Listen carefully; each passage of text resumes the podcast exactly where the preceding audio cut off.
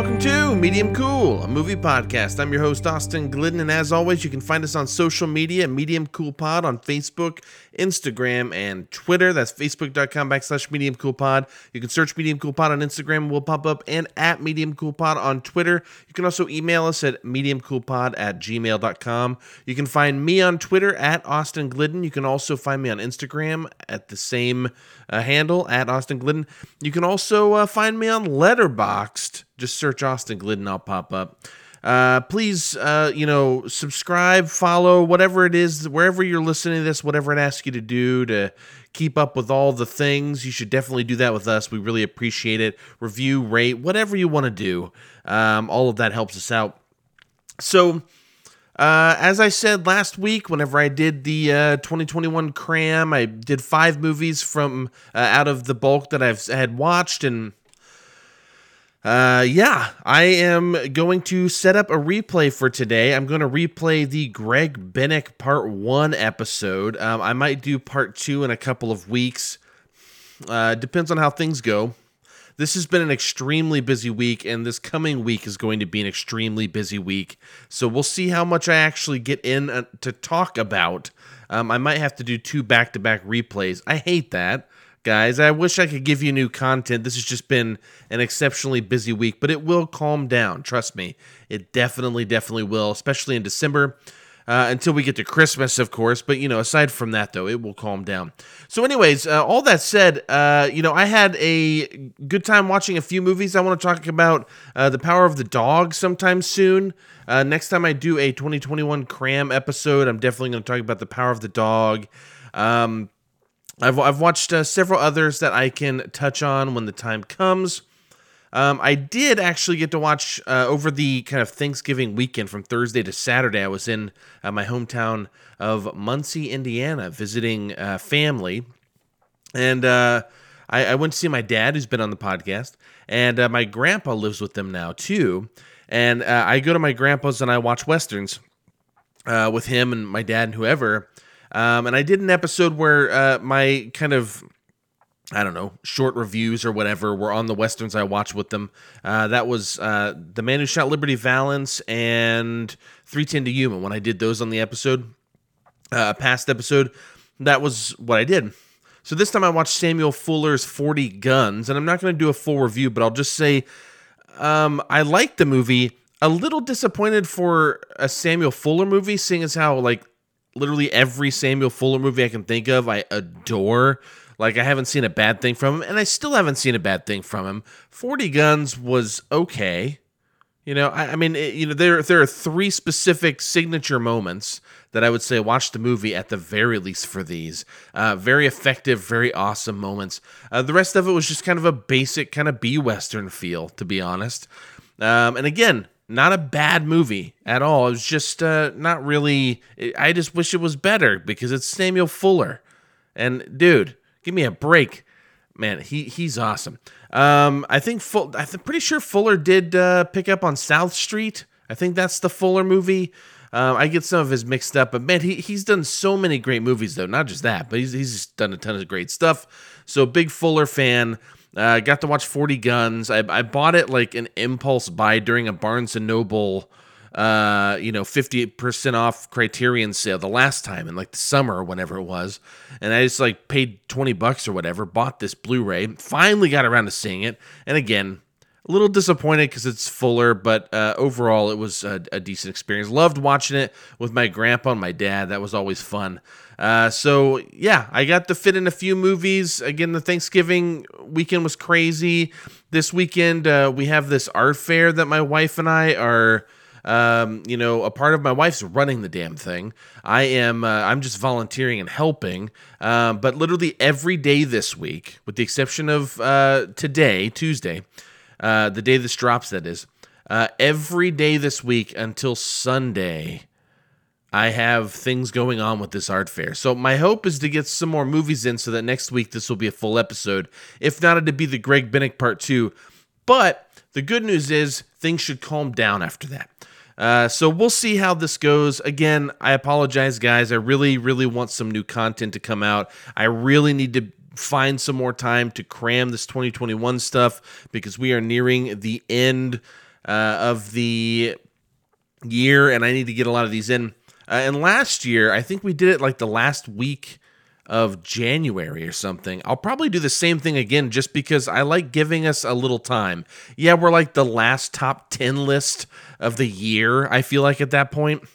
But it gives someone like me, who, yes, I as a critic, I do get like pre-screeners and stuff, but not for everything. If I get in with like the Indiana Film Journalists Association guys and stuff, uh, if I get into that jam or whatever you want to call it, that group, group it makes me sound like I'm seventy. But anyways, uh, you know, that organization, whatever. If I get into the I F J A. Uh, I'll, I'll get a whole lot more. Uh, but with where I am now, just as an independent film critic, basically, you know, you only get what you get. And so I have to sometimes wait for this shit to come out. Uh, so we'll see how it goes. Anyways, all that to say, uh, today's going to be a replay of my uh, conversation with Greg Bennick all the way back in episode ten. Uh, this was a main content, but I just wanted to bring this back up just to remind you how awesome Greg Bennick is. And I definitely have to have him back on.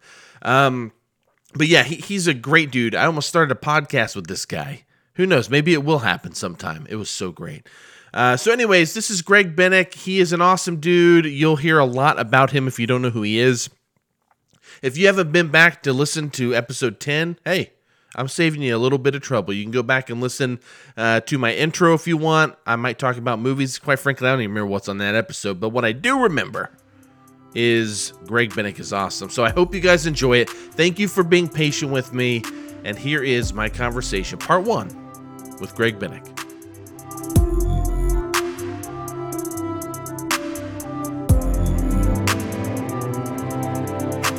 I was in a band called Barricades. This is the first time that uh, we met.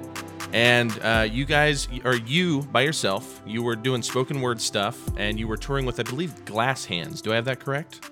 Um, I think Glass Hands was playing, but I think I might have been on tour. I'm trying to think of who was on that specific tour. Yeah. It might have been Focused Minds, maybe? Was it Focused Minds? I can't remember. I, I can't remember. The, like, I was trying to find the flyer for it, and it's, even though I have them backlogged somewhere, because I like to keep all the flyers for the shows I played, um, and it's gone. Anyways, whoever you were on tour with, you were doing spoken word, and I remember... Um, I remember that after we were finished playing, like, I had no idea who you were, by the way, not, not by name or anything. I had heard of Trial, but no one had told me, you know, Greg Bennick is from Trial. Right. So right. I was just like, oh, cool. This dude's really nice. I thought you were just with one of the bands, and, uh, you were, you were very gracious and kind. You came and complimented us. And then, uh, I remember, like, right before the final band, whoever you were touring with, you opened for them, and you did this spoken word thing. And I expected it to be, uh, like some sort of like slam poetry or something. Like, I had no right, idea right, right, right, yeah. what to expect. Um, but you got up there and you did essentially public speaking. I mean, that's, that's, it was just public speaking. Now, now some uh, inside baseball on me here that you wouldn't know. I'm a public speaking instructor. So when I was listening to you, I'm like, this dude would get an A. Like, like I was sincerely impressed with your speaking skills, and uh, that you actually had a message. Like, you were trying to tell us something, but you were doing it through storytelling, which is another part of my history. And I felt a connection with you in that moment, and I want to get to what that message was eventually, okay? We're going to put a pin in it. But that's where we first met. Before we get to that pin, though, one thing I'd like to learn about you is just, you know, like, you are from this hardcore band from the nineties, Trial. Um... How, where did you grow up, and how did you get from there to loving hardcore music? Okay, so I'm glad you asked, because credit where credit is due to start. The speaking ability, uh, I've often felt, is the result of doing it again and again and again and again, over five hundred Trial shows and other bands and whatnot. But also it's genetic, so credit where credit is due. Uh, my mom is a brilliant speaker, and she speaks... not anymore, but she spoke professionally, semi-professionally, for quite a while, doing small events and whatnot. And the reason I bring her up is because the first time I went to see her speak was only about six or seven years ago. Now, you have to keep in mind, my mom at the time was seventy-three or so years old. Wow. And she was speaking on the topic of exercising as you age for at, at a hospital. in rural Virginia. And I called and I said, Mom, hey, I'm you know coming to visit you and Dad. I thought, you know, it'd be, you know, fun to, to check in beforehand. And she's like, well, Gregory, it'd be great. You know, you'll get to see me. You'll get to see me speak if you're here because I have this event booked. And I was like, oh, wow, how how cute my mom is going to speak. I had no idea what she did, right? So we go get ready. You know, I get ready for my trip. And she's saying, you know, yeah, the event is sold out. I'm very excited. And I'm like, what are you talking about? It's sold out. I love imagining so, your mom talking that exact way. It's all sold out. one hundred percent. Like, just like. So I, I fly to the East Coast, and it turns out that this event is indeed sold out. It's at this hospital. They've sold tickets for, I think, two dollars a piece. And there's like one hundred people who bought tickets. And my mom sold this place out. I'm like, what the hell's happening? So we walk in. I'm standing in the back of the room. I got in, right, because I know the speaker. So I'm standing. I'm standing you got guest standing, listed. I got guest listed by my mom. So I'm standing in the back of the room. And the whole room is senior senior citizens. Um, and my mom is walking around, and you have to imagine this like little lady just like waving at her friends and being all sweet, and everyone's saying, hi, hi, and she's waving back. And she walks up to the front of the room, and they introduce her. Please welcome, speaking on Exercising as We Age, Diane Bennick. And she puts her notes down, and she looks up at the audience.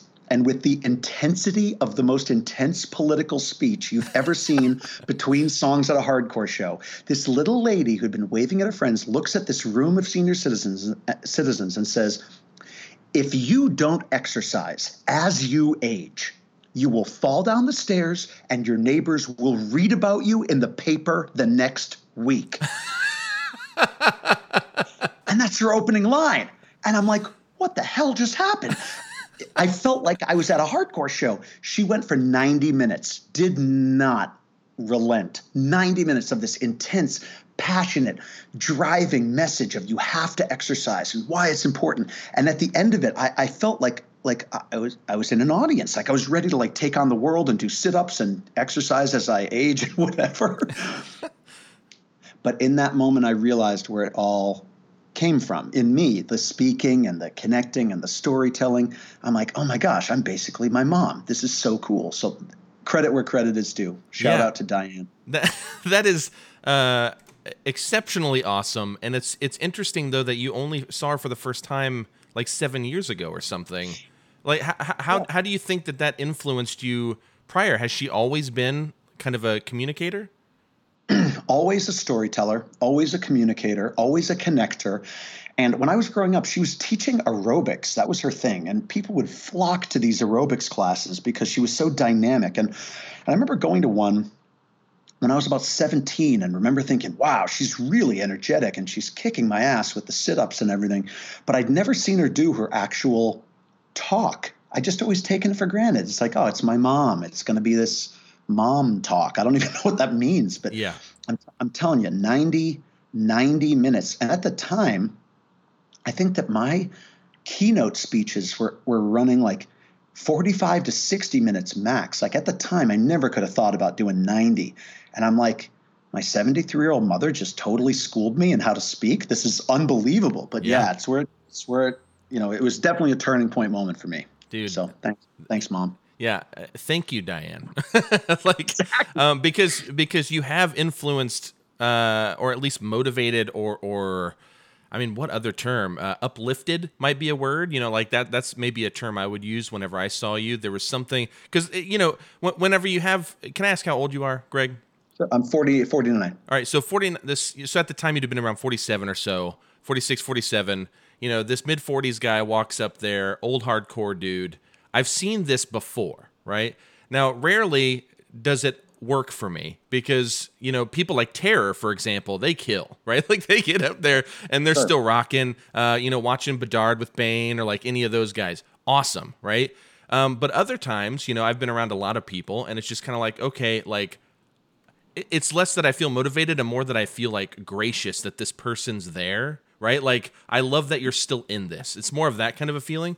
And so yeah. you get up there, and I'm not one to be, like, overly judgmental, but for some reason I was just like, okay, what's this guy got? And, dude, you sold it, man, seriously. And and I, I I don't know, I just really appreciated – I feel like someone has to kind of have the stones to get up there and like do that. You know what I mean?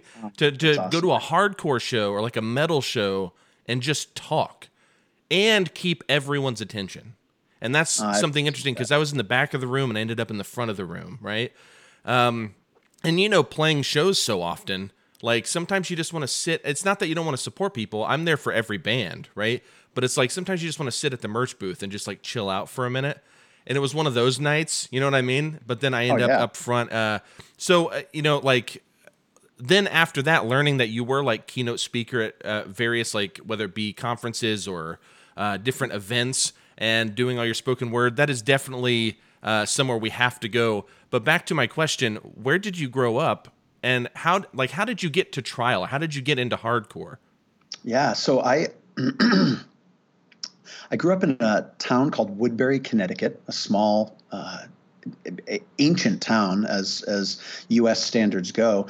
And there was a, a couple of people into hardcore in my town, into punk rock at the time. And I didn't know much about it at all, really. I was just hanging out with the wrong kids, I guess. Yeah.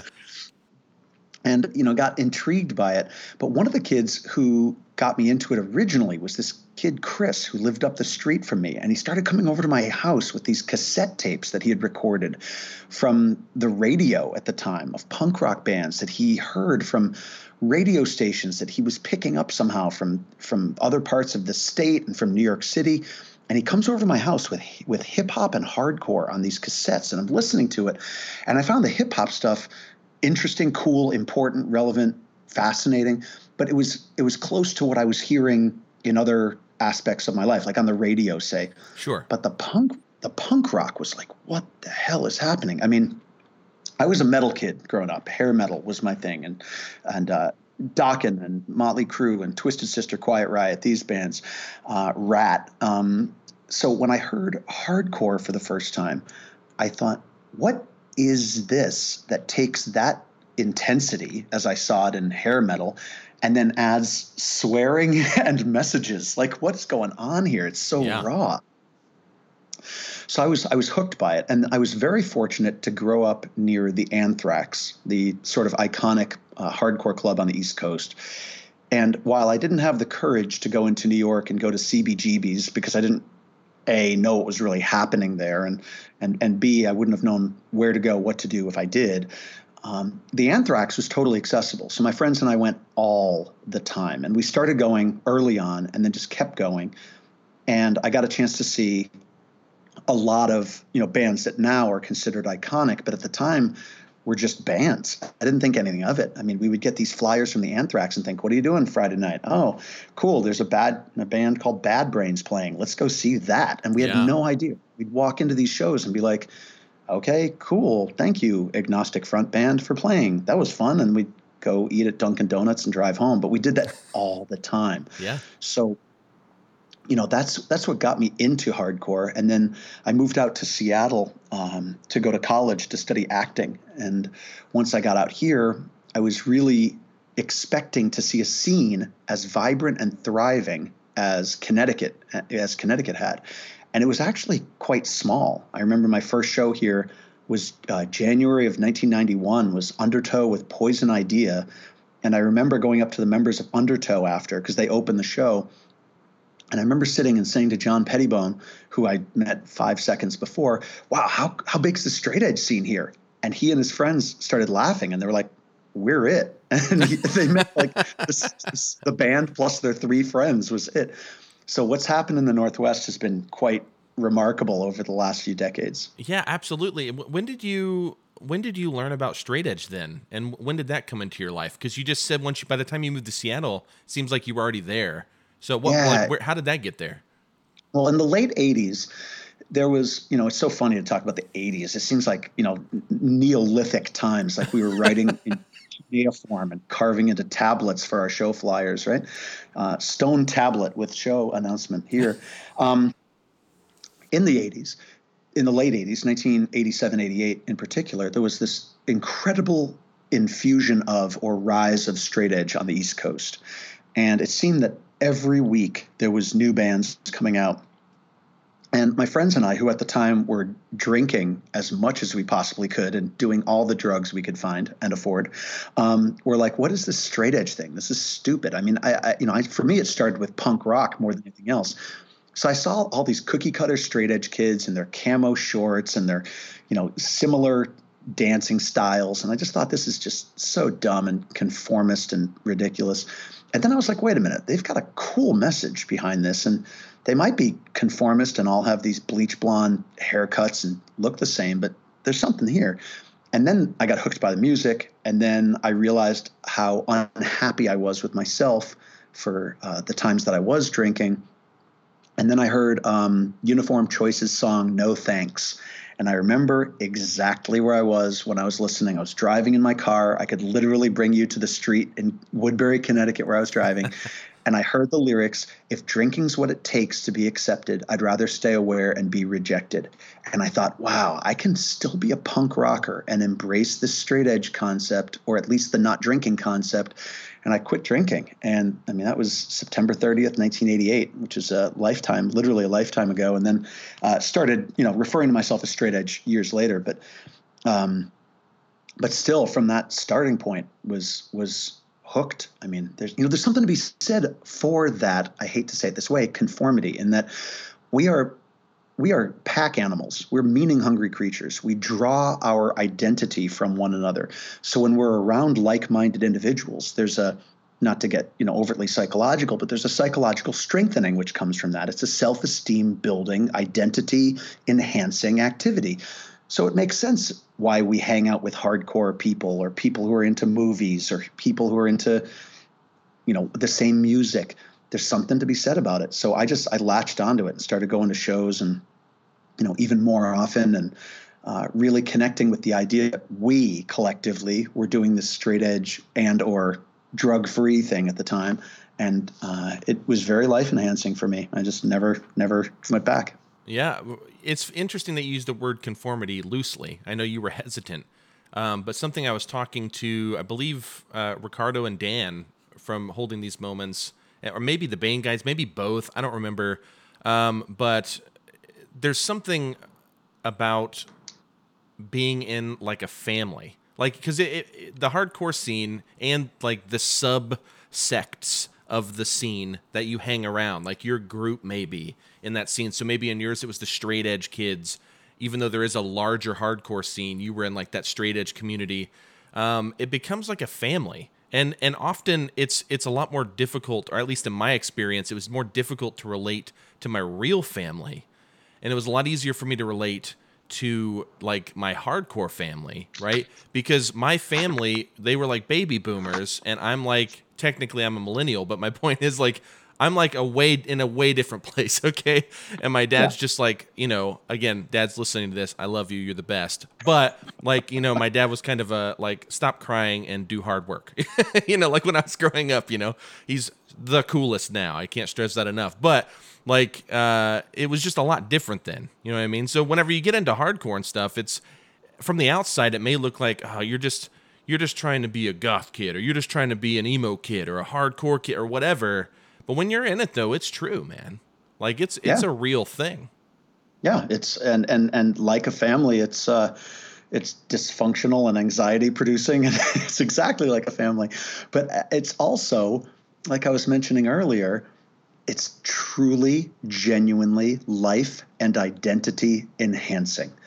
You know, we draw power from many different sources in our lives, and one of them is the people around us. And that's a huge one. It's it's it's by way of those around us that we can reflect what we're putting out into the world, and from those reactions, strengthen and enhance the the attributes of ourselves that we're we're we're being. I don't even know how else to describe it. We come into being through our relationship with other people. So when we're at a hardcore show and we're connecting with people and talking, there's just this self-identity that that gets built amidst that. And I don't mean that that's a fiction. I mean that it's quite real. I mean, you know, people do this in all walks of life. And in fact, I can tell you a quick story that that proves that in a way, not proves it, but that demonstrates it in a way. Mm-hmm. I dated for many years uh, a woman named Cynthia, who I'm still very good friends with. And Cynthia's favorite band was Phish, the Grateful Dead thing, you know, the pH, you know. Yeah, pH, fish and pH. So when we started dating, we both thought that the other was completely out of their minds. Our, one of our first dates, she came to see Trial, Hate Breed, and Today's the Day at at at, at a show. And afterwards, wow. She's just like, I'm not sure this is going to work. You know, like, yeah. She's like, what is happening? But so we'd kind of goof on each other all the time. But there was one day I was telling her, I was like, you don't you don't seem to understand. Anywhere I go in the world, I can find or meet hardcore kids who are like-minded, you know, at least loosely like-minded, even if we disagree on politics or our approach. We're going to find, I'm going to find community anywhere I go in the world, even if I don't know anyone in a city, just based on the fact that we have this music as a background. And I'm going to find a place to sleep, and I'll be able to share a meal with somebody, and we're going to be able to connect over music and over this lifestyle. And she looked at me, she's like, yeah, we, we've got that too. I'm like, no, no, no, you don't understand. You, you like Fish. They're a Grateful Dead band. What I'm talking about is hardcore. Anywhere I can go in the world, I've got this community. And I went on to describe it. There's these shows with this passion, and everyone comes together, and it's like, you know, these nights that are just magic. And she's like, yeah, I, yeah, we've got, we've got that too. Okay. I realized that she was absolutely right. Yeah. And I remember when she and I went to see Fish together, I think the one and only time was in Salt Lake City, Utah. We flew down there for this tremendous Fish show that turned out to be brilliant and incredible. Um, I realized she was right, that the self-esteem enhancing, identity building, personality developing aspects of, of community are everywhere, regardless of its Fish or the metal scene, or the goth scene, or the hip-hop scene, or the hardcore scene. But what we've got is special in its own right for us, because it's the one that we chose. We could have chose a- any one of them, but we chose hardcore. And and it's it's it's important to have a community of some kind. I don't think that human beings get to live in a vacuum. So when we come together and we're moshing or stage diving or singing along or sitting in the back at the merch table or watching the guy do spoken word on stage, this is this is important psychological stuff, not to mention it's oftentimes fun and interesting and politically challenging. So it's it's good all around. Absolutely. Yeah, it, you know, it's also partly like that connection. You know, anytime you get a connection with somebody or a group of people, you know, have you ever had a friend, Greg, where uh they have a certain saying that they say, and over time, being around them long enough, you start to like integrate that saying into your vocabulary because, you know what I mean? Oh yeah. Uh, you know, I have that um, a lot. Uh, I'm trying to remember now the word, because now it's uh, it's so I'm so used to it. But my buddy Thrasher, he's gonna text me and say shout out. But anyways, um, my buddy Thrasher uh, says uh, good shout, which is like a, a, a British term. And I find myself sometimes stopping myself from saying it because it's like natural to, like, I just want to say, oh, good shout, dude.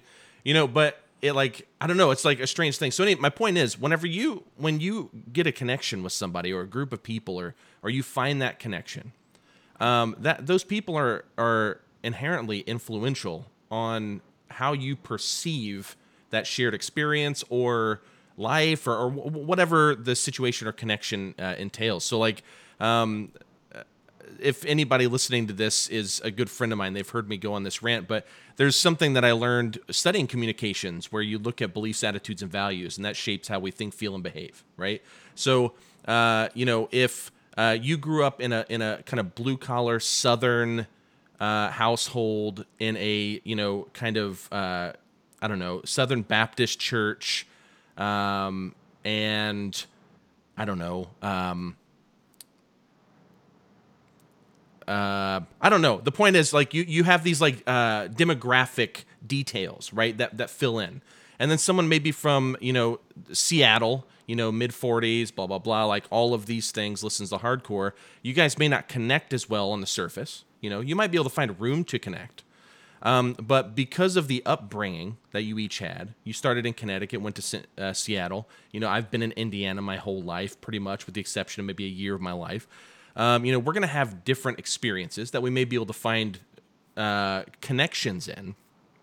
But our beliefs, attitudes, and values, which shape how we think, feel, and behave, are going to influence how we perceive all things. So, for example, your your beliefs, attitudes, and values may have been shaped by hardcore, right? You might have seen Undertow or or whoever, and these things were really connecting with you, right?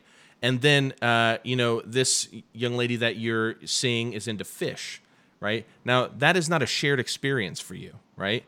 Your beliefs, attitudes, and values about certain things may have been shaped differently. But something I also find interesting is you did find a way to connect, right? You found the connection. Um, and so, uh, I don't know. I, I, I love that. That was a complete tangent, but I, I really, no, no, no, this is great. Yeah. I really love picking up on those things because, uh, I don't know. It's, it's, I don't know. It's just like a really impactful thing to me. Well, if you remember, if I remember correctly, and granted, there's been a ton of spoken shows, but if I'm remembering the, the Indiana show correctly, that night I told the story of my parents' meeting on stage. And if I'm remembering correctly, I'd never told that story at a hardcore show on stage. It's one that I tell when I do m- like more commercial speaking engagements, but I'd never told that story on stage at a hardcore show ever. I took the risk that night to try to tell it because I thought this is a way to connect with the audience, meaning everybody has or had parents who at some point met. So if I tell the story, this is a connective tool because I didn't really know many people in the audience that night. And I remember telling the story and having it go over pretty well, if I'm remembering the, the, the right night.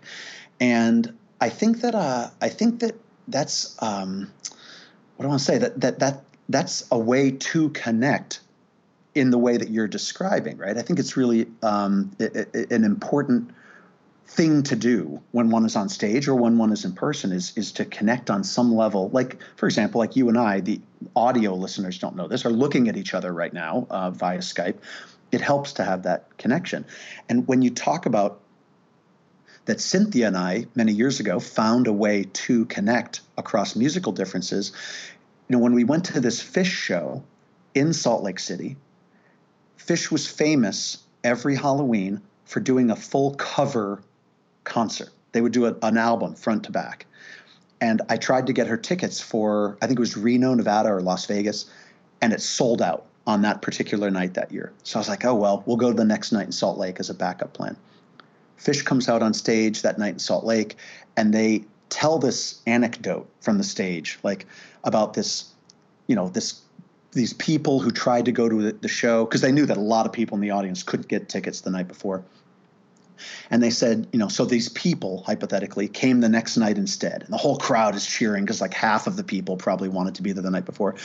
And and Fish, who had evidently played the Velvet Underground record the night before, I think, said to the audience, and these people who showed up at this backup show got to hear this album instead.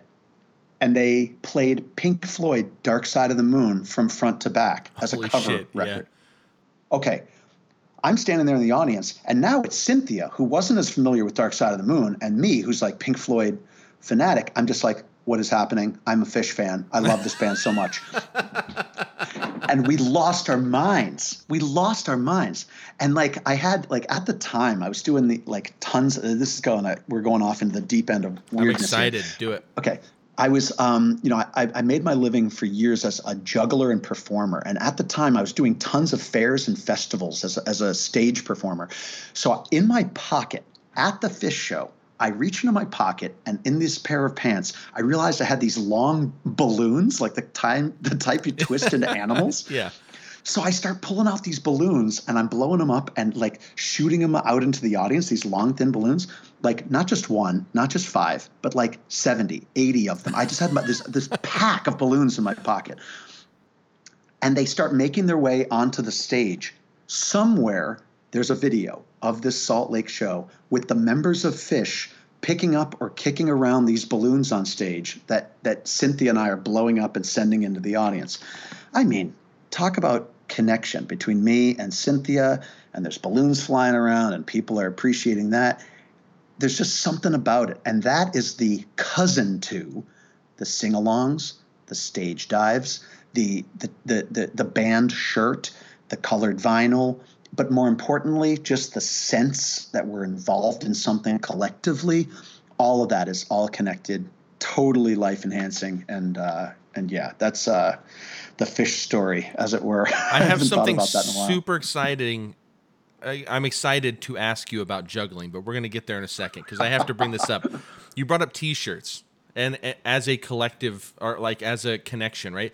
And I was talking, I yeah. think, I think to Andy Williams from Every Time I Die was on here a few episodes back, uh-huh. and uh, he's a professional wrestler now for All Elite Wrestling, yep. and I'm a big wrestling fan, so we were like geeking out about that, you know. And he was talking about, you know, you know, if somebody's wearing a Metallica shirt or the Misfits shirt or Led Zeppelin, it doesn't mean you will automatically connect with them, right? Mm-hmm. But because it's so pop culture, it's so big now that so sure. many people from different walks of life could be wearing that thing, or maybe it's just a fashion thing. It just depends. Or maybe they're super into it. But then if you get somebody wearing, like, I don't know, uh, uh, like a a, a, a, a Zayo shirt, or like, uh, you know, or like um, a Strong Arm shirt, or you know uh-huh. what I mean, or or like yes. uh, uh, Shia Lude, you have a pretty fucking good chance of being friends with this person because you know what you're in for. If they're wearing yeah. that shirt, if they're wearing a Trial shirt, yes, like I, I'm probably going to be able to talk to this person to some extent. Sure. You know what I mean? Yeah.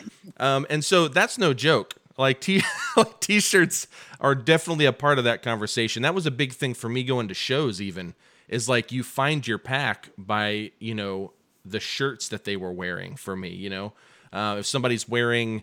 You know, uh, I grew up in the church, so I, you know, I, uh, the. This is why you, you named Zayo and Strong Arm first. Yeah, yeah, yeah, yeah. Well, th- that was my upbringing, because that's why yeah. I didn't know Trial until way later, or uh, Hatebreed even. I, I knew who they were, but I didn't listen to them until I was like twenty-five or something, right. you know? Yeah. Um, because the first, what, twenty years of my life, it was like, one, it was hardcore or metal or nothing, scream or nothing, right? And so I didn't even do hair metal bands. I went from listening to my mom's C Ds of like Whitney Houston to like, you know, Unashamed. You know what I mean? Like that was Amazing. my jump, yeah, yeah, yeah. mortification. So I started with like Christian hardcore in the youth group. There were people listening to like Unashamed, old Zayo stuff, um, all of that. And uh, I got hooked, man. That was like, but it was that connection. It was that family. These are the cool kids. These are the kids I want to be like, right? You mentioned like being with the wrong crowd. They were probably the wrong crowd of this youth group, you know, of course. But they were the people that I found cool and I connected with. And I thought it was like really interesting. But when we would go to shows and we would go to these, like, uh, say, say, I remember um, one time I saw uh, Stretch Armstrong with, I forget who it was. It was like Bleeding Through or something. Like it was some, it was like a quote unquote Christian band, which whatever, and then like a quote unquote secular band, right? I was gonna say a mixed bill, yeah. Yeah, yeah, yeah. So like, you know, um, I remember going there and you could just see on the shirts, you know, if someone's wearing like that Zayo shirt, or they're wearing that, you know, uh, Norma Jean shirt, or they're wearing, you know, whatever the thing is, um, these are my people. And then you go talk to them, and I'm still friends with people I randomly talk to at shows because of T-shirts they're wearing. So it is a connective tool, um, and uh, I love that you brought that up. Now, I got to go. I got to run a juggling real quick, okay? Imagine my excitement when I look at your IMDb page, okay? And I see the title, The Beast Within, a Gabriel Knight mystery.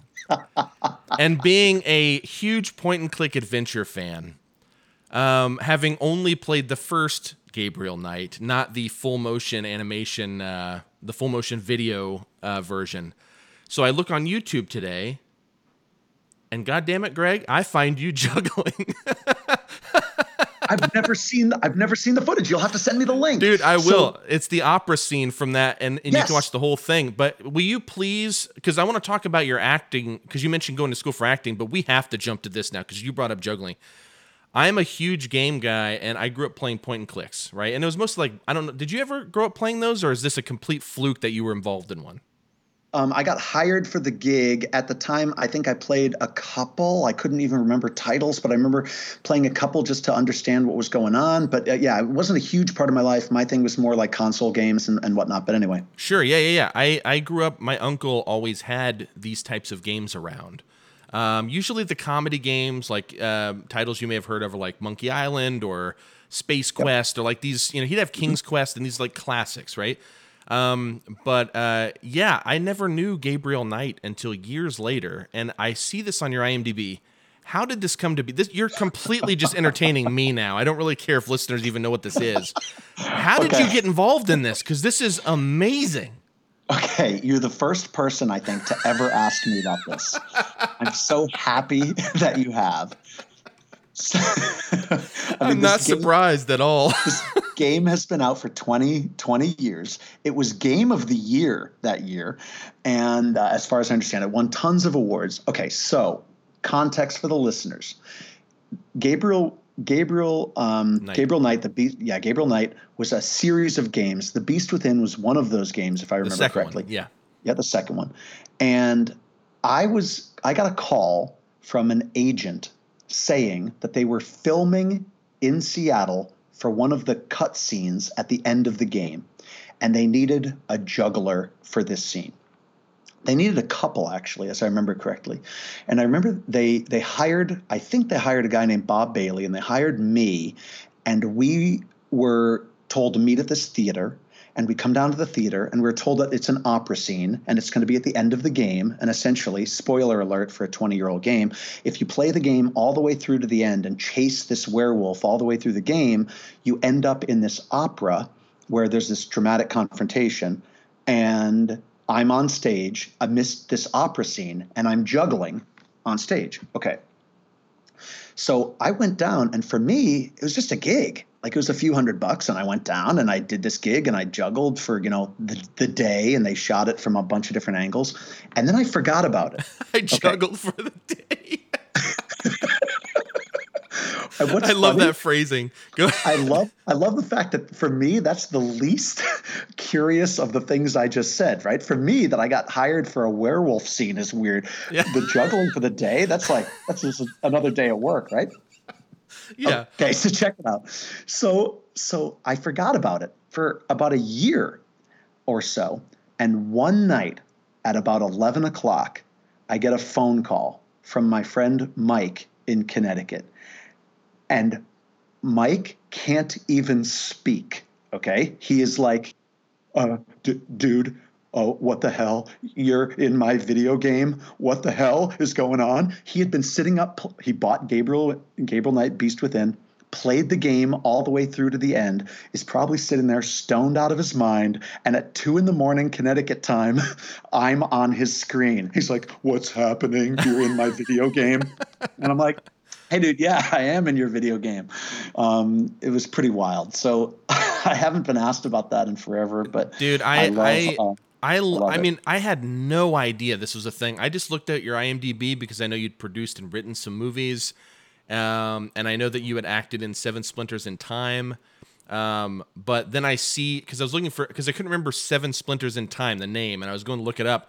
And then I look at your acting credits right below it. It says The Beast Within, a Gabriel Knight mystery. And below that, it says The Last Supper, which I have no idea what that is. But, well, we might yeah, have to talk about that in a moment. Um, sure. But the Gabriel Knight thing, just also for context, uh, Gabriel Knight was one of the biggest series that I believe it was Sierra Online had. And uh, there's a great podcast, by the way, if anybody wants to listen to it. This is a random...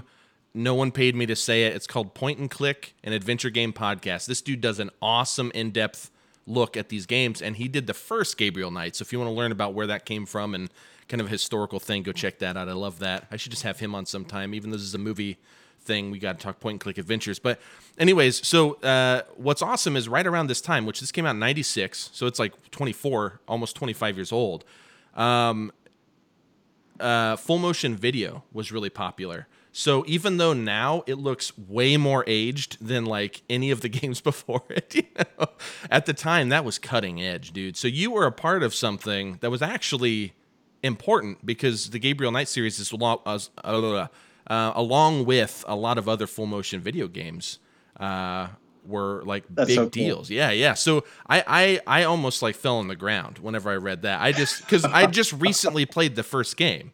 Oh, actually, it was during this pandemic because once the shutdown hit on um, Steam or uh, Good Old Games, G O G, uh, you can buy point-and-click adventure games for like sixty-nine cents to like five dollars. Like, they're so cheap. So I bought like twenty-five of them for less than twenty bucks, dude. Like, so many games, and one of them was the first Gabriel Knight game. I don't know why I'm telling you this now, but I'm just like so hyped. I'm sure you can see it, but I love it. Um, I'm so, so excited about this. Yeah. So tell me this though. So you, you do this gig, but what got you to go out to Seattle for acting? Like, how did acting come out of it? And then were you already, this is like a two-parter, I guess. Were you already in Trial at that point? Or like, where did that come in? Like, what's the split? What's the timeline between acting and hardcore? Yeah, I'm realizing everything we've talked about for the last half hour is a diversion from that, which was your first question, which is great. I love when interviews go No, we're there. Way. We got there, yeah. Okay, cool. Um, and I need to I need to buy and play Gabriel Knight, The Beast Within, so I can get to the opera scene and play myself, as it were, uh, see myself on screen. Are you send me the YouTube I'm gonna video. I'm going to send you the YouTube video. I love it. Okay, so um, I was uh, out of out of high school. I went to Syracuse University for a year and dropped out after a year. Uh, I had seen a performer named Larry Hunt, who is now unfortunately deceased, but he was incredibly talented, and he worked with masks as a metaphor uh, and masks as as demonstration of different aspects of our lives. He was a theatrical stage performer, and I saw him do a gig in upstate New York when I was at Syracuse, and I made mention to him that I wasn't happy with the school. I loved the people that I was meeting, but I wasn't happy with the school. And he said, you know, if you were back in Connecticut, because that's where he was from, we could maybe do um, you know, a situation where I teach you about masks. And I was like, cool, dropped out of school. Spent the next year studying masks with him, mask making, how to perform with them, what they signify. And then at the end of the year, he was like, what are you going to do next year? I said, I have no idea. He said that he had uh, friends who taught at a school called Cornish College of the Arts in Seattle. He's like, why don't you look it up and see what you think? So I looked it up and applied and ended up getting in uh, for acting and moved across the country uh, to study acting at Cornish. And that was four years before Trial formed, I think. Trial formed right after I graduated. So that was pre-Trial, but that's how I made it out to Seattle, and that's where Trial ultimately came from. Gotcha. Yeah, and so so... you go to school, you do the acting thing, you do this really badass game, and, and then um, while you're acting, you get, what is this Last Supper thing? Tell me. It's a, it's a short. Okay. You play the person. That that's okay. your that's your name on here. So, um, while in school, I was juggling to make part of my living, and I met a local juggler named Gabriel Jude Weinshell, and Gabriel, at the time, was maybe seventeen years old, and he was a juggler and, and had a, a, a show, and we used to perform together at street fairs as street performers. And uh, Gabriel was making his first film, or maybe his second little film, and I say little only because they were short films at the time, but this one was going to be more ambitious than the rest. And I should say that Gabriel was this genius of a kid. He was well beyond his years in terms of what this film was about. Um, And he told me, I'm making a movie about a man who learns that he's living his last day, and he has to reconcile that fact before he dies. I'm like, dude, you're seventeen. Like, what are you talking about? That's what your film is about. But cool. Okay.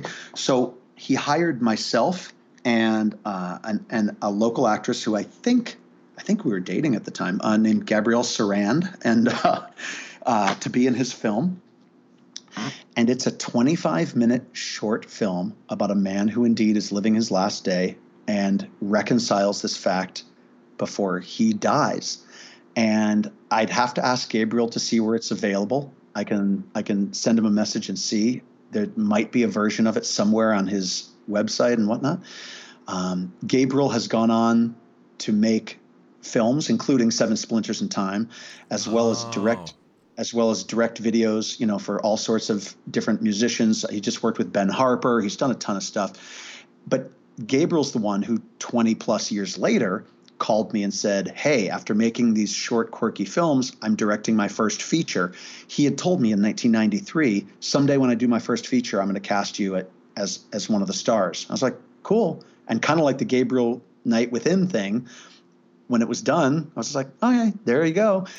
Gabriel Jude Weinshell called me a, a few years ago. He said, hey, I'm in New York City. I'm casting my first feature, and I want you to star in this film. And that became Seven Splinters in Time, this extremely abstract, incredibly interesting, quirky, weird film uh, that that just got released a couple years ago. So that's that's how that came, that came together. Yeah, um, you know, I watched yeah. the trailer to it because I haven't seen it. Uh, I had never heard of it either um, until I was looking you up after my Holding These Moments uh, like conversations, and I was looking up different people involved. Of course, you were, and uh, I saw that and I was like, oh my God, I have to like educate myself. I hate not knowing movies, right? Like that bothers me because I spent so many years studying and studying and studying and learning all these things. Um, but watching it, it, the quirkiness definitely comes out, and uh, I, I, I, I need to see the whole feature. Um, but The Last Supper, I tried to find it on YouTube while we were just talking just now, and I'd, I'd have to dig pretty deep. I doubt it is. If you find out where it is, though, I want to see this thing. Um, I'll get it for you. I'll, I talk to Gabriel pretty often, so I'll uh, I'll, fo- I'll follow up and get it to you. Yeah, definitely. So, uh, yeah, uh, I, again, can't stress enough. I'm so excited that you were in The Beast Within. I'm going to send you that YouTube. So you're doing all of this, and then uh, when did Trial form? What year? Around what year was that? Was that ninety-seven? No, was, uh, we formed in nineteen ninety-four, and we used the name Headline in nineteen ninety-four for a, a, a, a minute, like literally like a month or so. And then we recorded a demo. Maybe it was a couple months we were Headline. And then we recorded a demo Spring, winter, spring, nineteen ninety-five, and that's when we changed the name to Trial. So it was uh, spring of, of nineteen ninety-five. I can't, I can't get over The Beast Within, Gabriel Knight two that we talked about this this opera scene. I'm going to be like laughing about this all day. It's amazing, it's, and that you're excited about it. It's not just that you read the credit and you're like, oh, what is this? And I told you, and you're like, cool, bro. Who cares? The fact that that's like the operative moment for you has made my day. I mean, it's made mine just finding it, like, and then watching the scene on YouTube, and then just like so intensely looking for you because I'm like, where could he be? And then you just there's a there's a main guy in your you know uh, drove of gypsies that you're with, and then you just walk in front of him and immediately start juggling his pins or whatever, and I'm like, yes, holy shit, that's him. Like, I almost didn't recognize you because you have this big jester hat on, and um see, I, don't know. I was gonna ask I was gonna ask if I had a jester hat, or am I wearing like a white puffy shirt of some kind? I only remember red tights, but okay, maybe you were. I, I can't remember.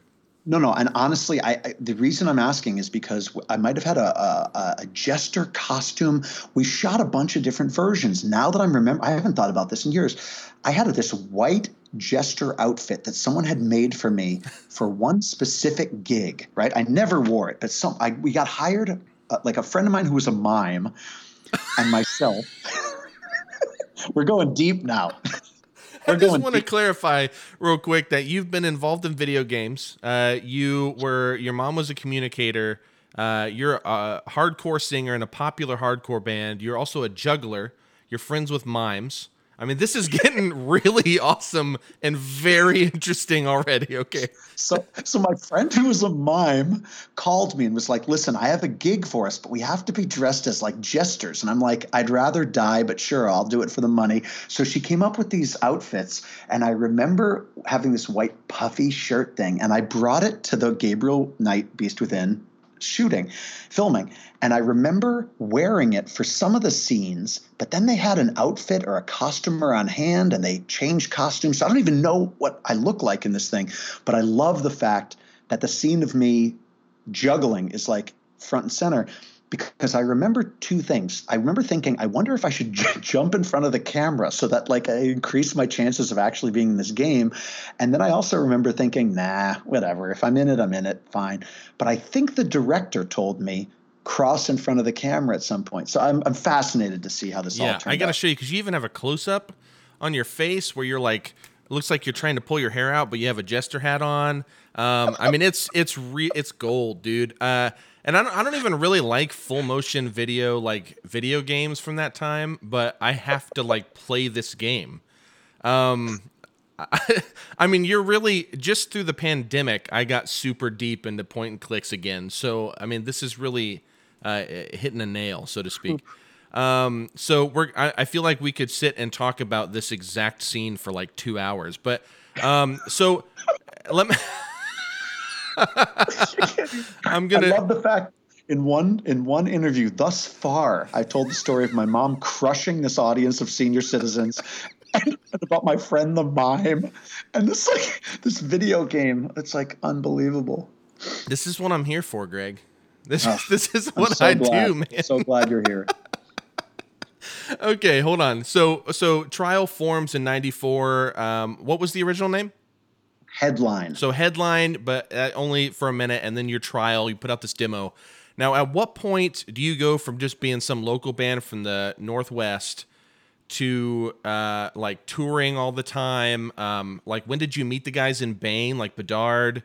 Um, I might be projecting, but it seemed like you knew Bedard and you guys were friends. How did how did here's you get this, to there?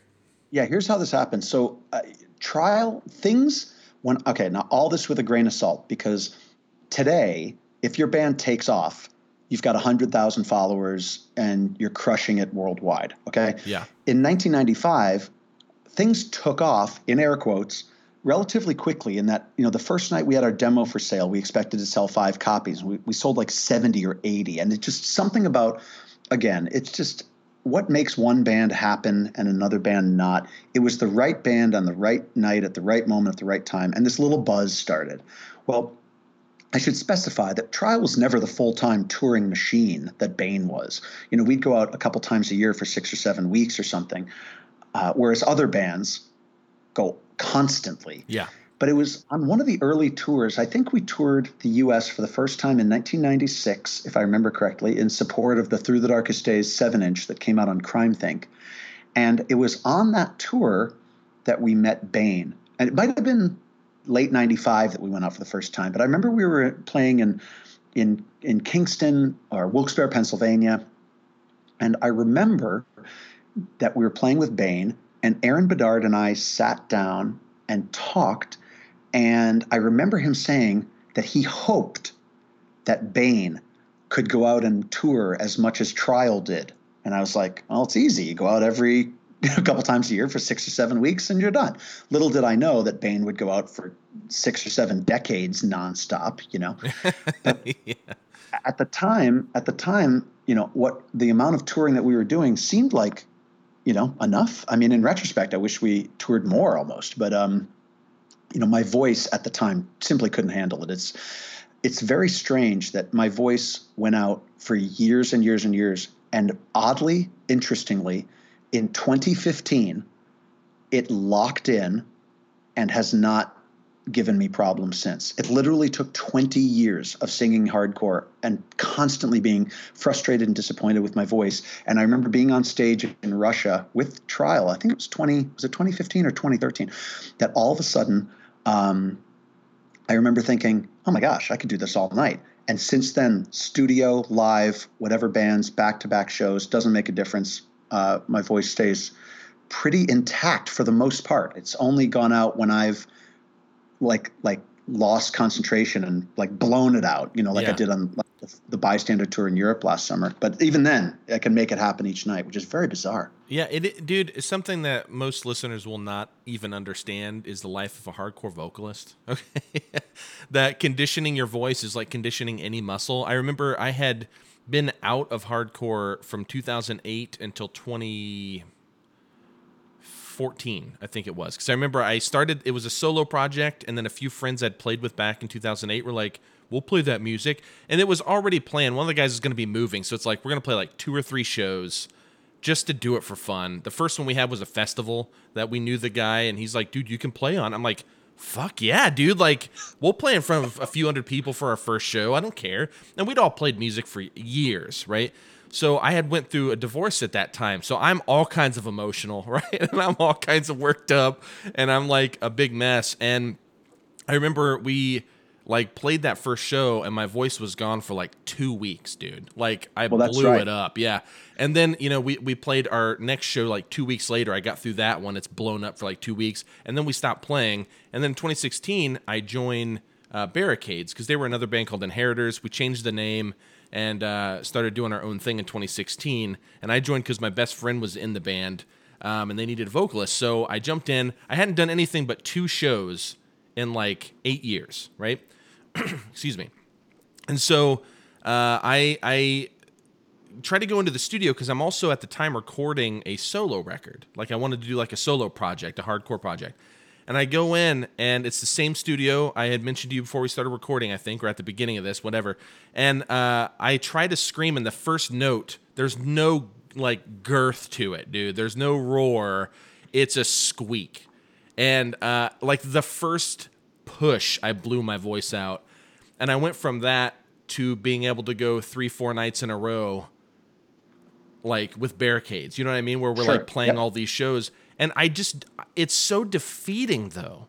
Like whenever you can't do the thing, especially if you're so passionate about it, because I love playing music. And um, just a few days ago, actually, I was writing a song uh, and I was like, dude, I'm just going to like throw random vocals over this just to see if I still got it. And the fact that anything solid came out made me so happy. Um, but like, I can't imagine playing in a band for what at that point was what, almost two decades at that point or well, something.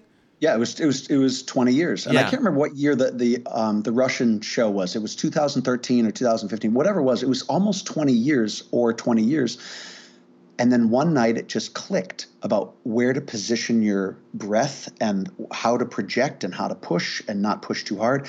And like pushing I said, too hard, you, dude. That's that yeah. was my thing. Well, when Trial first was recording Through the Darkest Days in ninety-six, we recorded with a recording engineer who was very part-time, didn't know what he was doing. And he advised me to push hard and, and you know, push really hard and make my voice bleed, he said. And that set me on a on a tangent that almost cost me my voice, meaning I was told before we recorded our album to stop singing. And the only reason we recorded with me is because I refused literally a doctor's orders. I spent...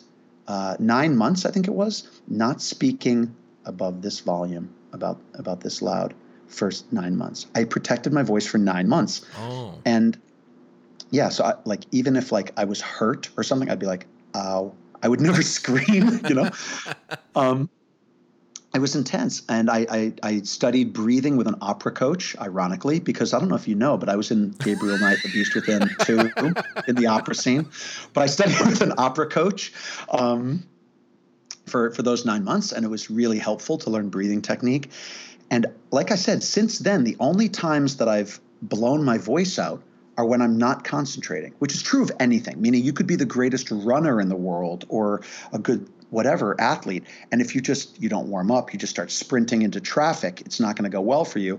And on the Bystander tour in Europe last year, after a show or so, you know, I just wasn't concentrating. I just took it for granted, right? And blew my voice out a bit, but it's nothing like it was back in the day when I had that squeak. And that squeak is, is, you know, we can get super technical about vocal cords and what happens to vocal cords when that squeak is happening, but that's just not a good thing. Mm-mm. Um, So, but since then, like, for example, when we recorded the second Bystander record, which is my new band, um, one of them, I'm in a band called Between Earth and Sky, and we haven't recorded in quite some time. But um, the second Bystander record last year, we did that record over the course of a couple days. I could never, ever, ever do such a thing in the studio as record vocals for five or six hours. That would, that's unheard of. I would do five or six minutes and be and be done. But uh, to be able to go five or six hours or longer in the studio is just a testament to whatever magic happened in, in Russia that, that night where I finally yeah. was like, oh, I get it. You know? Yeah, dude. I, you know, I, I remember, funny enough that I mentioned Zayo. We played with Zayo twice uh, whenever they started playing again pretty hard. And uh, I remember it was the, I think the first time we played with Zayo or something. Um, before then, you know, you have the adrenaline with the crowd and everything, and that makes it a lot easier. Even if you're pushing really hard, it feels good while you're playing, and then you're just shot afterwards. Being in the studio is a whole different jam, because that's really where it's like, do you have any talent? Because here's your shot. You know, like, there's no adrenaline. You have to make it yourself. I'm, like, running in a vocal booth, like, you know, trying to hype myself up, trying to get it out. But then, like, I learned during this Zayo show that I was like hitting these solid notes, best I'd ever sounded, right? And I wasn't pushing that hard. I was flexing my diagram a certain way. I know how to sing. I took vocal lessons in school back in like two thousand four. My mom was an incredible vocalist. Uh, when she was alive, she was incredible. I mean, like professional. Qual- Your mom is to communication as my mom was to singing. Now, she usually wow. just sang like uh, like worship music. She was like the worship leader. Uh, sure. At my grandpa's church, but people that would come from all over the world that would see her, because they would go to my grandpa's churches, like whether they're evangelists or whatever, they would see her and they'd ask her to come to their church. Like, she could have easily toured these churches. Like, she was so, so talented. So like watching her, hearing her, her telling me things she did. Um, I play this Zayo show and I'm just not pushing hard. And I'm being very, like you said, I'm focused and I'm thinking once I once it clicked, and I was like, oh shit, like if I do this, this sounds better. It's amazing because you'd think you have to push harder. Pushing harder makes it sound worse. Way worse. Yeah, so it's like, you know, now I, it was after that Zayo show, though, where I could start kind of playing these shows back to back because I wasn't blowing my voice out. I mean, that's that's a big deal, uh, finding that thing. Um, so real quick, so so you meet uh, Bane in Trial. Um, Trial goes on. When was the last show for Trial? Well, I mean, we we played uh, you know last shows in in the uh, in as I remember the late nineties, but then we played additional shows, you know, which at first were reunion shows in two thousand five, and then we were liking playing shows and we played more shows. The last show that we played was New Age Records' uh, thirtieth anniversary, which was in Los Angeles about a year, I guess a year and a half ago, was that, or two years ago uh, at this point.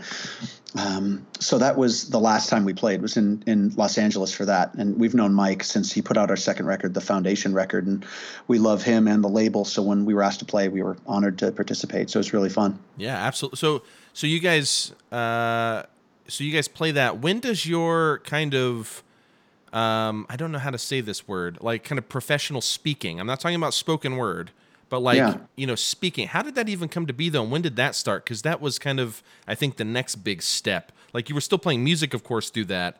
But th- when did that start? In like the mid two thousands or something when you started speaking more? Yeah. Yeah, it definitely did right around then. What had happened was, you know, I was making my living doing the juggling thing. And I realized that it was, it was...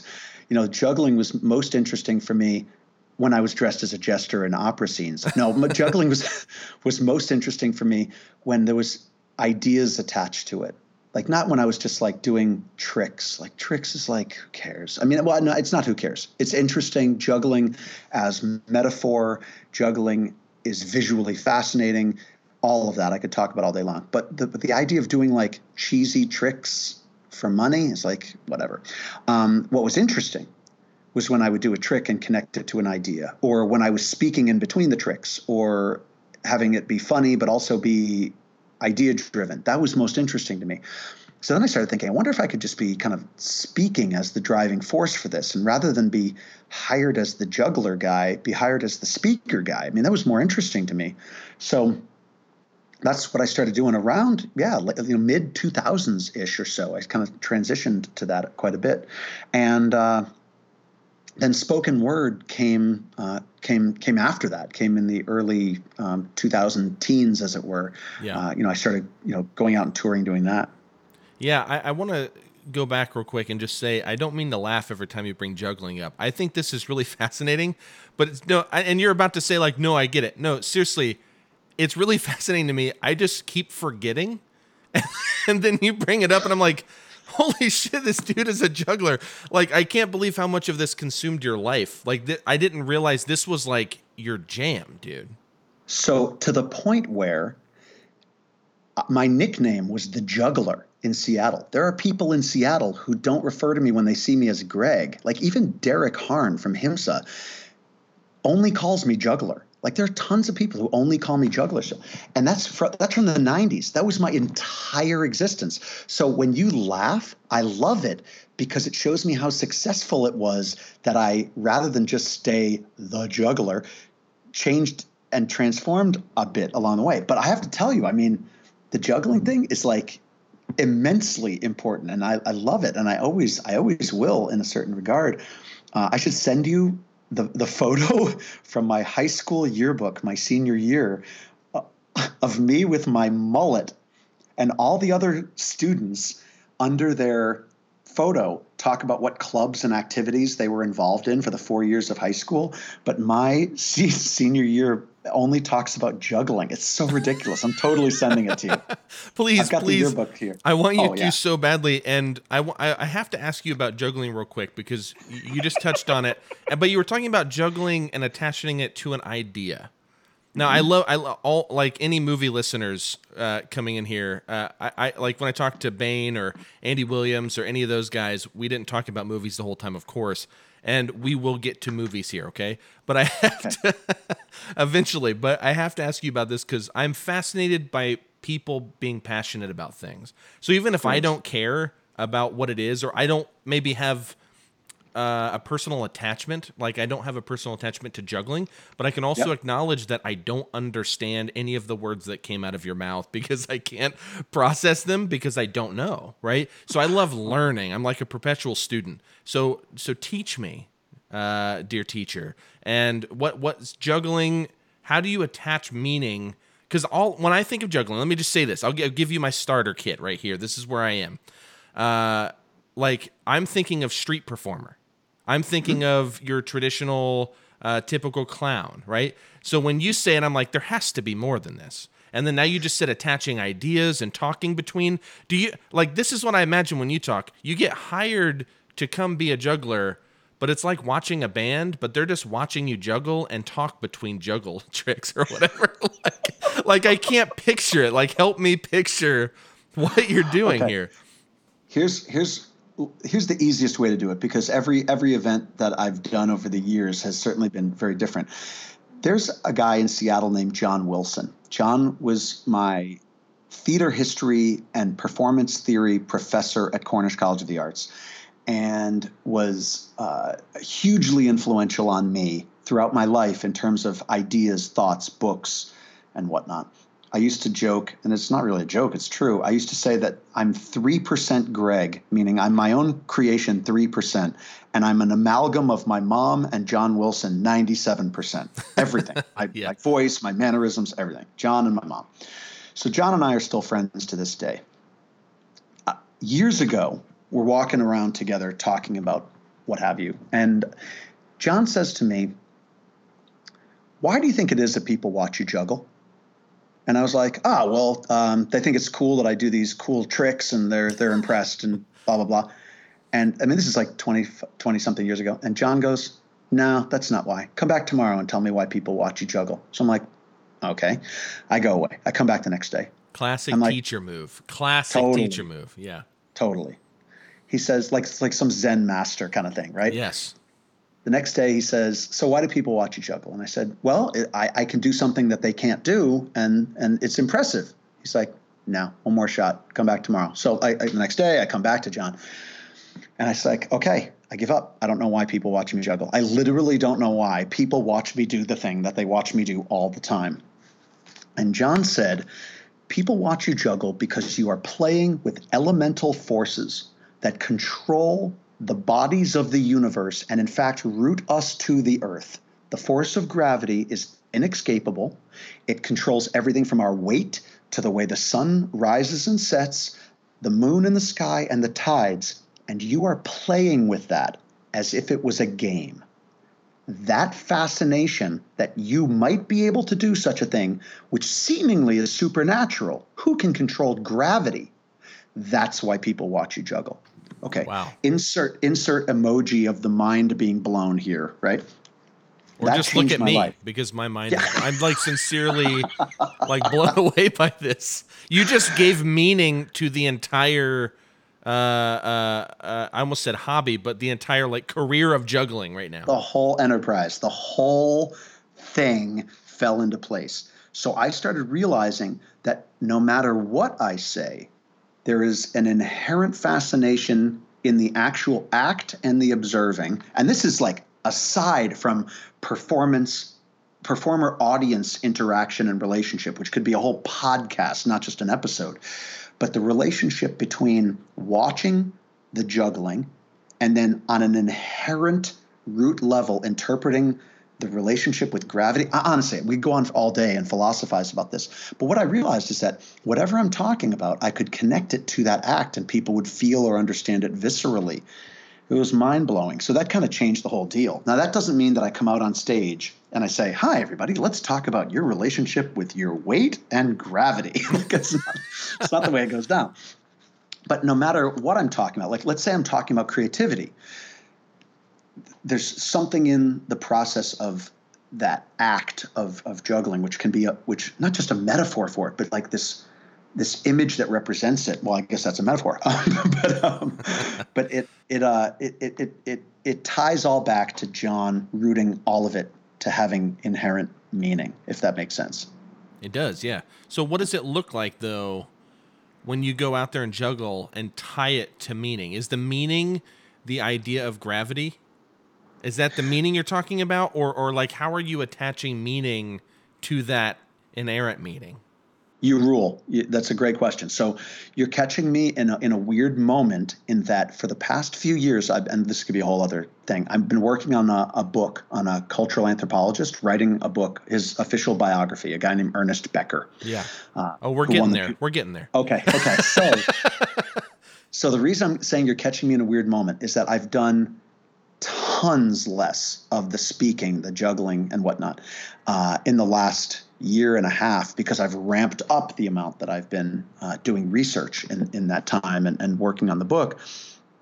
So I have a list of things that I want to do when the book is done. Like one of them is become an expert at Photoshop. One of them is, uh, you know, do this, do that, do this. There's a whole list. I got to pull it up. But one of them is incorporate a new keynote, which indeed does talk about gravity. And it would look like me coming on the stage talking about what is gravity and what does it relate, how does it relate to who we are, what we do, how do we perceive ourselves, and how does this simple action of this ball flying back and forth, how can that teach us about the relationship we have to gravity and weight, and not just physical weight, but the weight of being alive, which is a whole other, you know, shenanigans we could get into. The point is, it would look like a talk just with visual imagery attached to it, not like, life goes up, life goes down, not, not like that, but to something a little, a little deeper than that. But that's on the to-do list after. And I, well, I said Photoshop before. I'm actually getting away from Adobe because I think their idea of subscription-based apps is offensive. So I'm switching to Affinity Photo. That's yeah. my little pitch for Affinity Photo, the underdog. But um, but yeah. So anyway, point is, it looks like and will look more like uh, a, a, a speech and presentation that has an attached visual component. In the same way that if you watched a presentation with a video playing, it'll just be live motion video. And instead of a video playing, it'll be me throwing a machete back and forth. So uh, I, I, I'm just so blown away uh, that you just gave so much meaning to juggling. Are, so you're like such a killer. Ju- it's like, I'm this close, okay? I'm showing my fingers to him, very close together. I'm this close to just being like, show me how to juggle right now. But that would not be that interesting. We'll save that for another time, because I, because technically I have seen you juggle in The Beast Within, uh, a Gabriel uh, Knight uh, mystery. Oh, it's or, um, interesting. It's interesting you mentioned that, because I was actually in that video game. Amazing. Yeah, so... um, so you you uh, you're tackling gravity with juggling and and the meaning behind it, which is sincerely fascinating. I'm like like you said, I feel like you and I could probably talk about any of these things for a full episode. But at what point did you start dealing with the realization that you're going to die? When did when did when did Becker uh, kind of come into your life? Because you just brought up uh, writing a biography on him. Yeah. Um, and you, uh, I believe you wrote and produced a documentary called Flight from Death, which is also heavily inspired by Becker, if I understand correctly. Yep. Uh, which I believe is on Amazon Prime right now. You can just watch I think it, it is, right now. Yeah. Um, so, you know, what led, what led to Becker? How, how did you land there? You know, it's interesting. My, my visceral gut reaction of, oh God, when you asked me the question is because ten minutes ago, you were talking, and I don't remember exactly what you were saying in the moment, and I was listening to you, but I was thinking about, it might have been when you mentioned your mom, to be totally honest, because you said when she was alive, and I thought, oh, I didn't realize that your mom had passed away. Yeah. There was a moment where I thought to myself, this rules, meaning you and me connecting here right now, because yes. listeners don't know that you and I don't talk all the time. This is the first time we've Skyped, right? This is one of our first conversations in live action, right? Yeah. We talked for maybe half an hour at the show like three years yep. ago, and yep. I've texted you maybe ten times in the last yep. month to set this up. Like that's literally that's right. our only interaction, maybe that's some it. likes and Facebook comments. That's about it. That, that's right. So you were talking ten minutes ago, and my mind flashed for a second to this rules. I never want this to end, meaning my friendship with you, but also my friendships, the talks, the experience of like wondering what D V Ds are on your shelf, the fascination with the fact that you, like the D V Ds or the books or video games that are on your shelf, we all want this to perpetuate. I want this to perpetuate. We want this to keep going. And in an instant, I was like, oh my God, we've got to celebrate this while it's happening because this all goes away eventually. Okay. Yeah. Good time. This is where the this is where we take the you know express trip to Bummerville because we're getting yeah. into Becker.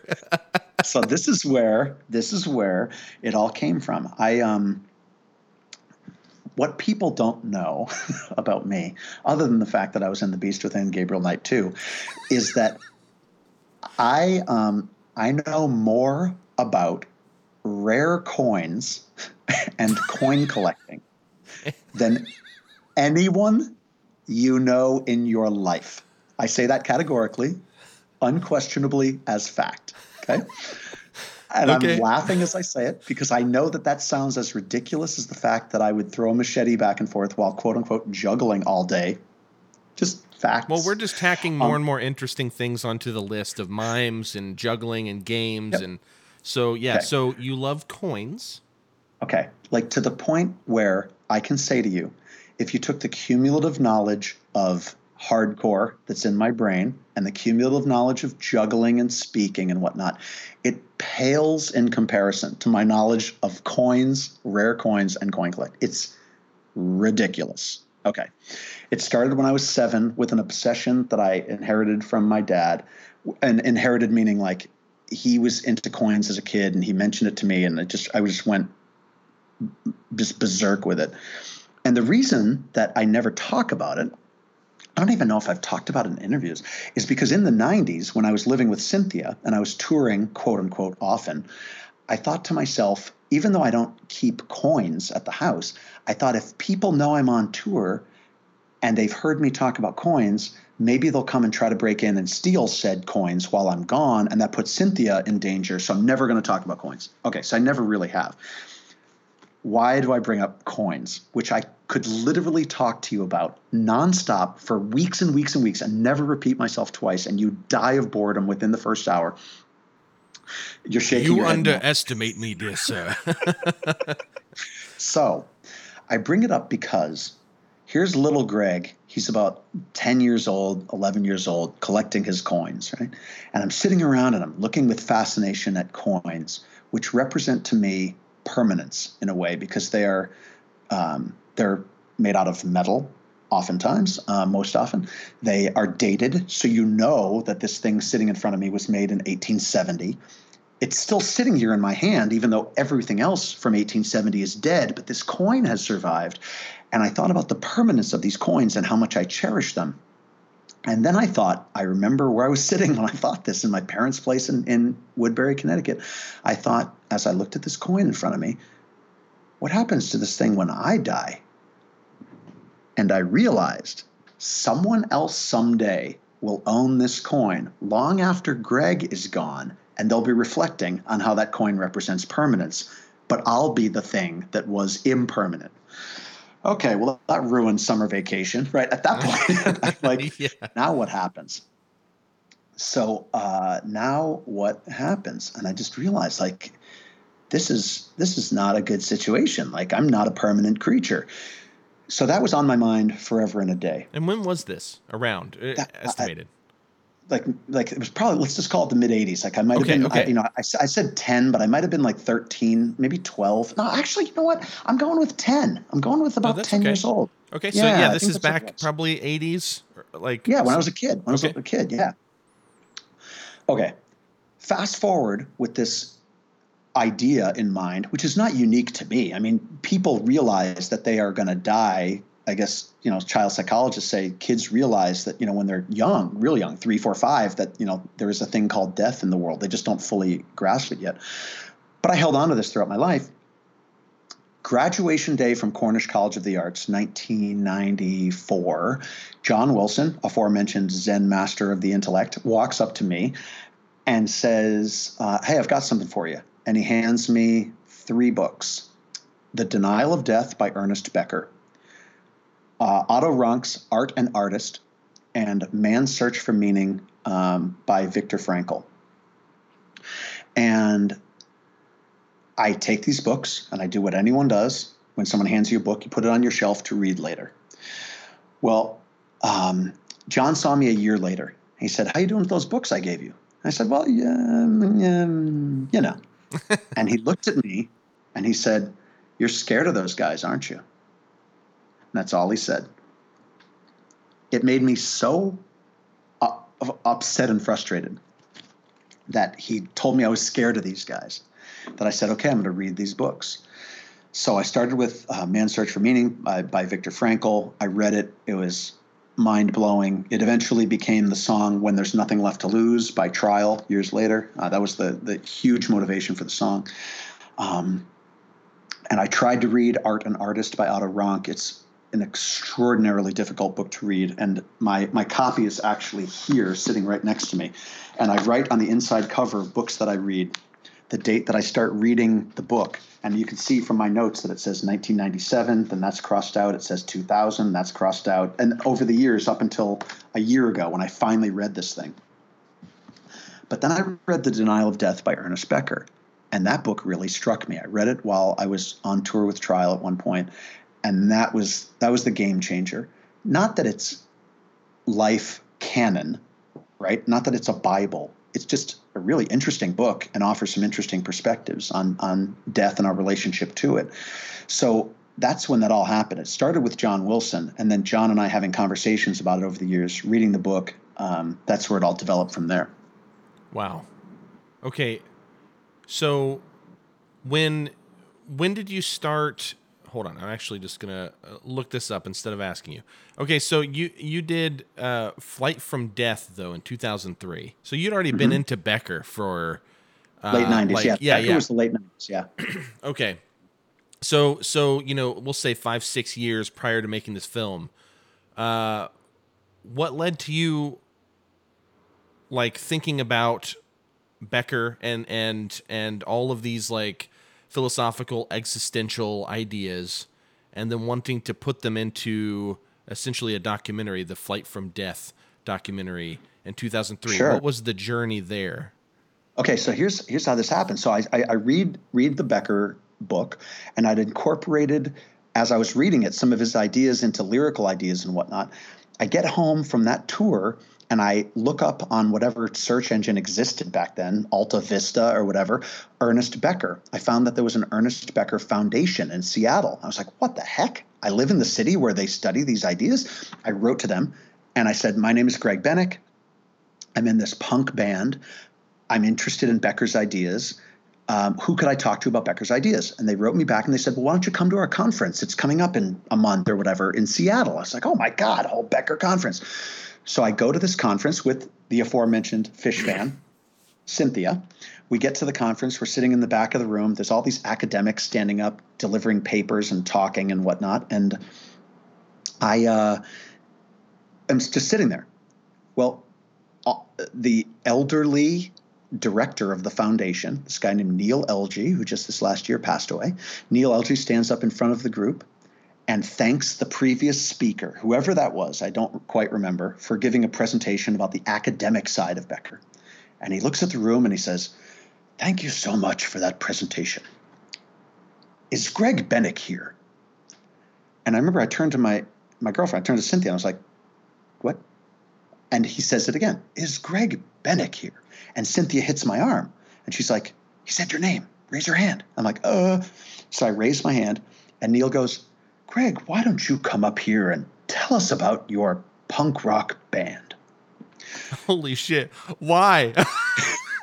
Because he'd gotten the email, which yeah. said, I'm interested in Becker's ideas. So I'm like, why, though? You're right. Why am I going to stand in front of this room of academics? So I walk to the front of the room. I look, I turn around at the podium. I'm looking out at a room of, of PhDs and professors and whatnot. And I thought to myself, oh, my God.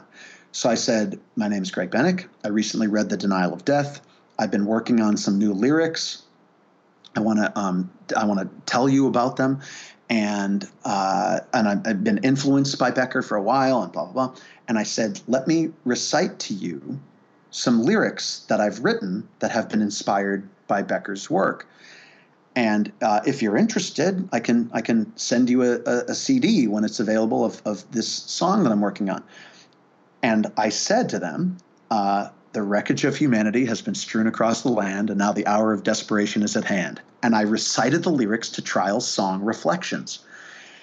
And at the end, the last lines of which are deeply inspired by Becker's ideas, you know, the idea that we want something more amidst the um, The, the the chaos of existence. I get to the last line of the song, just reciting it, and we want something more. And I said, if anyone's interested, please hand me a business card. And I thought to myself, oh my God, these people are going to like crucify me. Yeah. I'm not going to make it out of here alive. I had fourteen business cards in my hand by the time I sat back down next to Cynthia. Like literally in the room, people are handing them out to the aisles. I want your C D when it comes out. I want your C D. I want your C D. And from that moment started an interaction between me and people who are far more academic, intelligent, well-read, well-versed in philosophy, psychology, religion, anthropology, theology, ontology, all the ologies. That's when it started. It was like late, late nineties, right? When the Trial C D came out, and or the Trial record, as it were, but it, it came out on C D. And I remember getting my hands on tons of these C Ds and send, sending them out to college professors around the United States. That was the first round. I, I sent one to my, my parents, my brother, and all these professors who specialized in Becker's work. So that's where it rolled from, was that initial day where I was called in front of the audience by Neil Elgee, this, you know, patriarch, as it were, of the Ernest Becker Foundation. That's like both the coolest and scariest story I've ever heard, because there is that growing fear of like being somewhere where you know the person speaking, which you didn't in this case, which even makes it worse. But maybe you know someone and then they call you up for an impromptu speech, which I might be fairly skilled. Like I might be able to do that. Maybe like, okay, so my, my grandma, uh, not, I mean, we're already in Bummerville, I guess. So, cause we're going to be talking about death. So my grandma died Um, the end of October. Okay, she died mm. from COVID complications. Okay, oh, I'm sorry to hear that. So uh, I appreciate it. Um, so I show up, and my grandpa asks me like an hour before the service, "Hey, would you say something? Would you go up there with me and say something?" So of course, I mean, there's really no risk here. I know most of the people that are going to be there. Uh, you know, uh, it's not, I'm not worried about it. But you know, my mind starts kind of working though. And and you still, no matter how skilled you are, you get a certain level of anxiety about it because you, you like, now it's on, right? Like, it's a thing that you've agreed to. There is kind of a social contract there now. In my case, there was a familial contract that I've, like, kind of made, and so I'm going to do this thing. Now, of course, it was fine. Like, I didn't ha- I didn't bother me. But there were, t- it's like being in class, and your teacher calls on you and says, hey, why don't you tell us about these ideas? I took a media law class in my undergrad. It's the hardest class in the whole department. Because uh, I was studying film then, and uh, the average grade was a C. Most people fail out of it and take it more than once. It was just uh, notorious, like infamous, rather, for, for being the hardest class uh, because it, there's a lot of law involved. You have to understand like the legal aspects of filmmaking and copywriting and trademarking and infringements and blah, blah, blah. Uh, I took this class three times. Okay. Okay.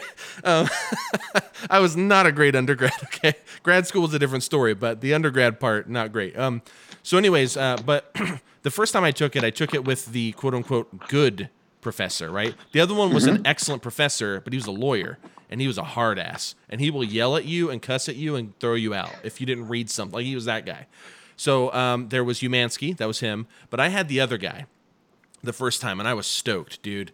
But the problem is he would have note cards with every person's name on it. And if no one raised their hand to answer a question, he would walk up to the front row, fan them out and say, pull one. And then he would call upon the person and say, all right, if you read this, tell us about this. Like if you've read it, very clear thing to tell us about. So of course, when I get called the one time, luckily only once in the semester, I'm like, you know, I just, I don't remember that part. And then when I like went back to read it for a test, I'm like, oh shit, that's like the whole thing. I should like, I totally outed myself. So my point is, I can't imagine how stressful it was that you're going here to like, try to understand this thing. You're in front of all these people smarter than you. I, I've presented at conferences and I'm like, I'm a grad student. At one point, I mean, I, I went to a conference when I was an undergrad too. And I'm like, I'm going to talk about like Kubrick's The Shining. And I'm like, there are like thirty people in here that know vastly more than I do. Like, yep. There, if you ask me a question, I can't answer it. So please don't, you know, like, it's like, just let me get my spiel out and, you know, you can go. So I can't even imagine what it's like getting in front of a room of what I at least imagine is like hundreds of academics. You know what I mean? Yeah. How, how many people were there, would you say? Was there like might a- have been. I'd say about one hundred, one hundred twenty, but, you know, I've, I've, I've definitely had that situation happen. Uh, I showed Flight from Death, the documentary. I mean, I've showed it around the world, but I showed it in London at uh, a college in London to their philosophy department at one point when I was on a tour, and it was a room full of philosophy PhD students. And again, I don't have an advanced degree, right? I barely made it through Cornish College of the Arts. I don't have an advanced degree. I show this film on Becker's work.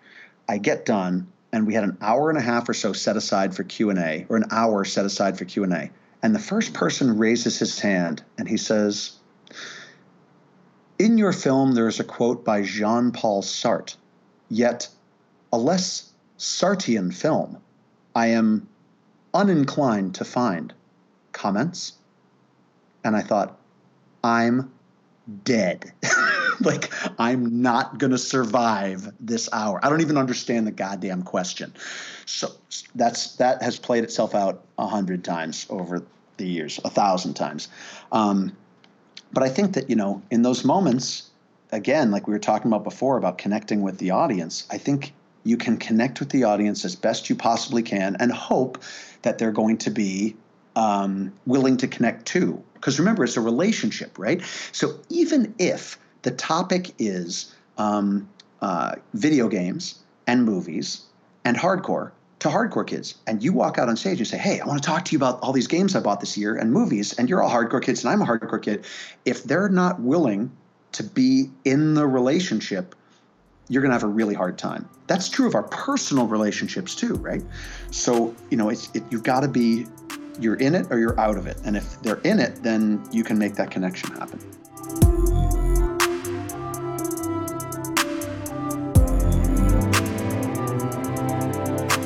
Very excited to talk to Greg Bennick again sometime in the future. Again, uh, if it's ne- if it's not next week, it'll probably be the following week, but I'm going to do a replay of part two uh, of the Greg Bennick conversation I had. Uh, man, he's just such an interesting guy. And again, you know, a lot of these replays I've been doing aren't even really heavy film conversations. You know, these are just interesting people I had the privilege of talking to.